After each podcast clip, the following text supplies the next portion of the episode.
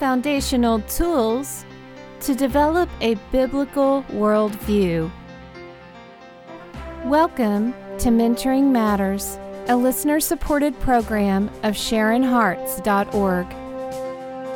With the world's culture invading the church, it is vital that we establish some deeper roots in biblical truth in order to grow in grace and knowledge of our Lord Jesus Christ.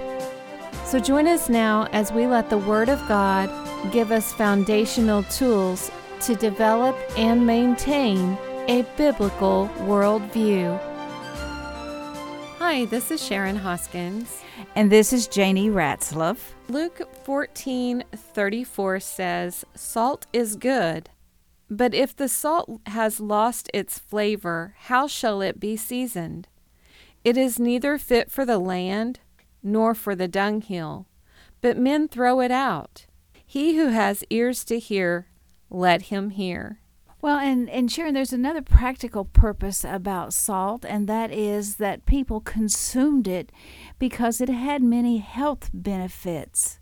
Oh, okay. And so it was used as a healing agent, and once it served its purpose, and by the way, it still is today. Iodized salt that we use on our tables is known as a chemical. It is not known as any being a food value. Oh. But if you use sea salt, Uh-huh. it is tested and it has food value to it. Oh, okay. So, a lot of health practitioners want you to use sea salt and yet advise you to stay away from table salt.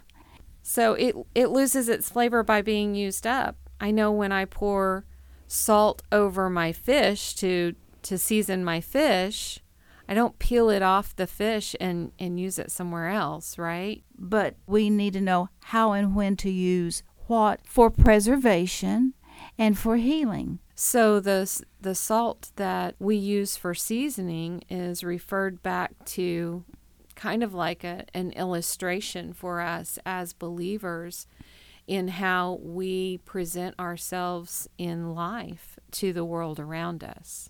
Very definitely, and I would even broaden your statement that you're saying there, and I agree with you wholeheartedly, but salt is needed for everybody.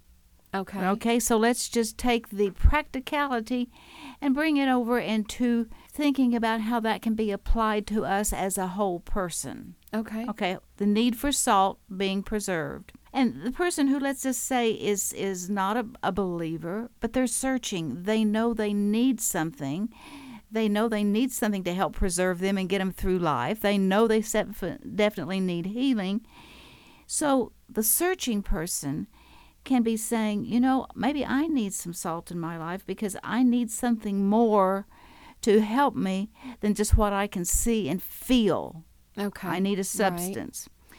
Then let's take it one step further and let's go to the new believer. The new believer says, You know, I'm just coming into an understanding of what it means to be in Christ. I never knew about that before, and about the preservation about being in Christ gives me. Okay. All right? But they, as a new believer, are saying, But uh, something's wrong. Something's wrong. And what they're recognizing is is that they need a preservative from the fleshly way that they are still thinking as when they were a non-believer. So their thinking is changing and they need something to hold to to preserve their new way of thinking about what it means to be who they are. Okay. And so salt and light are two substances that the Lord says is what He wants to use to preserve us in who we are. Okay. But hey, let's go a little bit deeper now.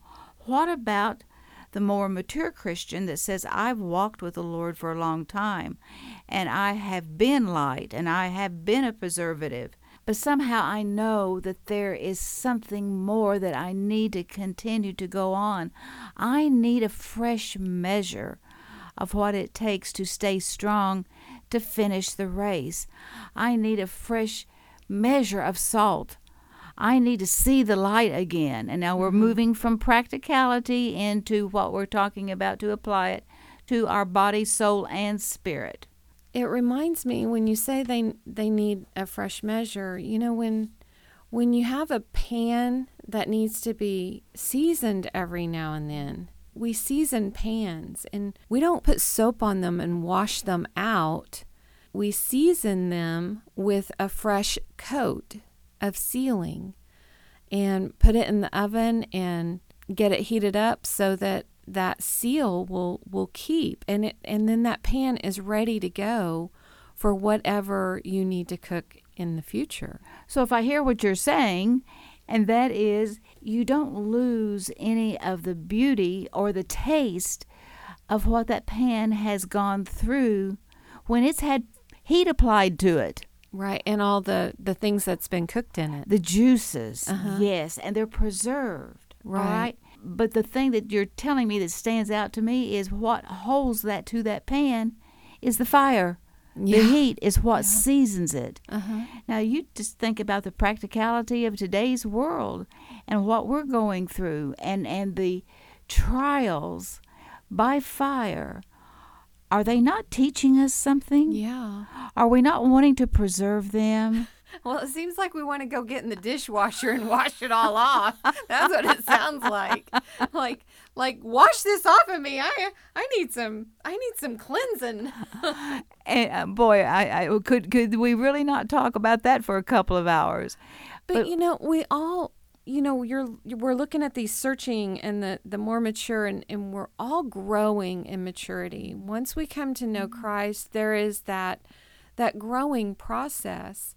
And it's important, I think, cuz I'm thinking about that seasoned pan.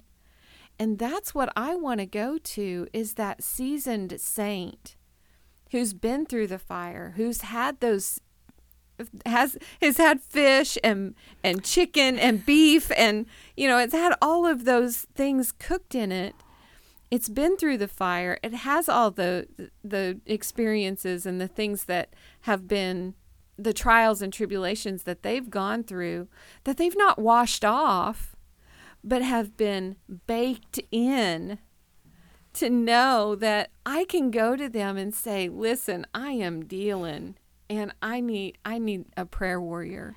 I need some counsel. I need some encouragement." Sharon, we have probably just discovered the most practical way to describe the sanctification process of life. Oh. Because we set that pan aside, and that is what sanctification does. We are set aside for a purpose of giving out the rich flavor and the freshness and the fragrance of what we've learned. Mm. Once we have our justification mm. and we know who we are in Christ, we learn how to live that out through the sanctification process. Boy, and and boy, how did that how James 1 comes out as boy, we should count it all joy when we go through various trials. Because we Think are becoming the seasoning that our pan is becoming. we are becoming a seasoned saint Uh-huh. through the trials. Now, is that Oh. for the lady who does a lot of cooking in the kitchen? That should have a whole new fragrance Mm-hmm. for her. Well, it does for me. It- well, it does for me as we've just sat here and started talking about it. So, you know, really, what we're saying is that to be a seasoned saint, you must really have a broken heart. You must be tried. You must be tested, afflicted, yet being. and don't be going and jumping in the dish. that's water. right, and getting so Yeah. clean that you lose the beauty of the purpose of the suffering. yeah. We just sometimes want to get through it. Yeah, we want to get out of the out of the hot oven and into the cool. And th- you know what that does? It breaks us. Yes, If you take if you mm-hmm. take a pan out of a hot oven and you put it a, a pan that you're seasoning, you ruin that pan. So does that not have new meaning for the purpose of trials? Man. Does it not have a purpose of even being willing to set aside that pan? Mm-hmm. And we don't like to be set aside for a season. And a lot of times when we have learned something, then the Lord says, Now I'm going to set you aside in a pause for a oh. cause Yeah. of you knowing how to apply what you have just learned. Otherwise, Sharon, we can get excited over the scriptures and love what we're hearing and never worry about applying it. We're just so enthused about the Mm-hmm. excitement of the truth of who Jesus Christ is. And that's why I love the verse that we've almost made our our our motto here in the studio and that is that I may know him Philippians 3:10. and the power of his resurrection. And then he sticks in and the fellowship of his sufferings. Mm. Why? So that we can know what death is, to be able to apprehend and live in the power of his resurrection. But we have to know the death before we can know the power. So we have a reason for a cause in our life that pr- brings us to a pause so that we can stay seasoned. And you know, s- sitting in that pause, we should always keep our center, and that's the cross.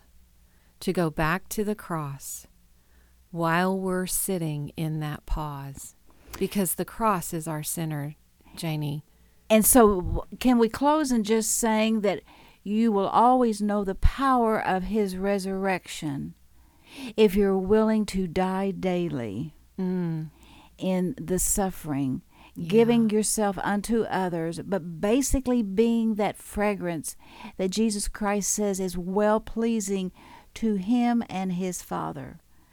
So, Sharon, maybe our prayer today should just be Father, may we be the fragrance unto you as you are the fragrance unto us and in us and through us for others to enjoy a seasoned pan. a seasoned saint. And that's why mentoring matters.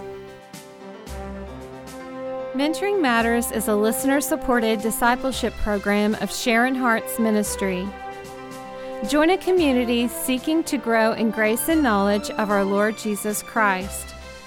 With resource materials available for the journey at sharinghearts.org. That's S H A R I N hearts.org.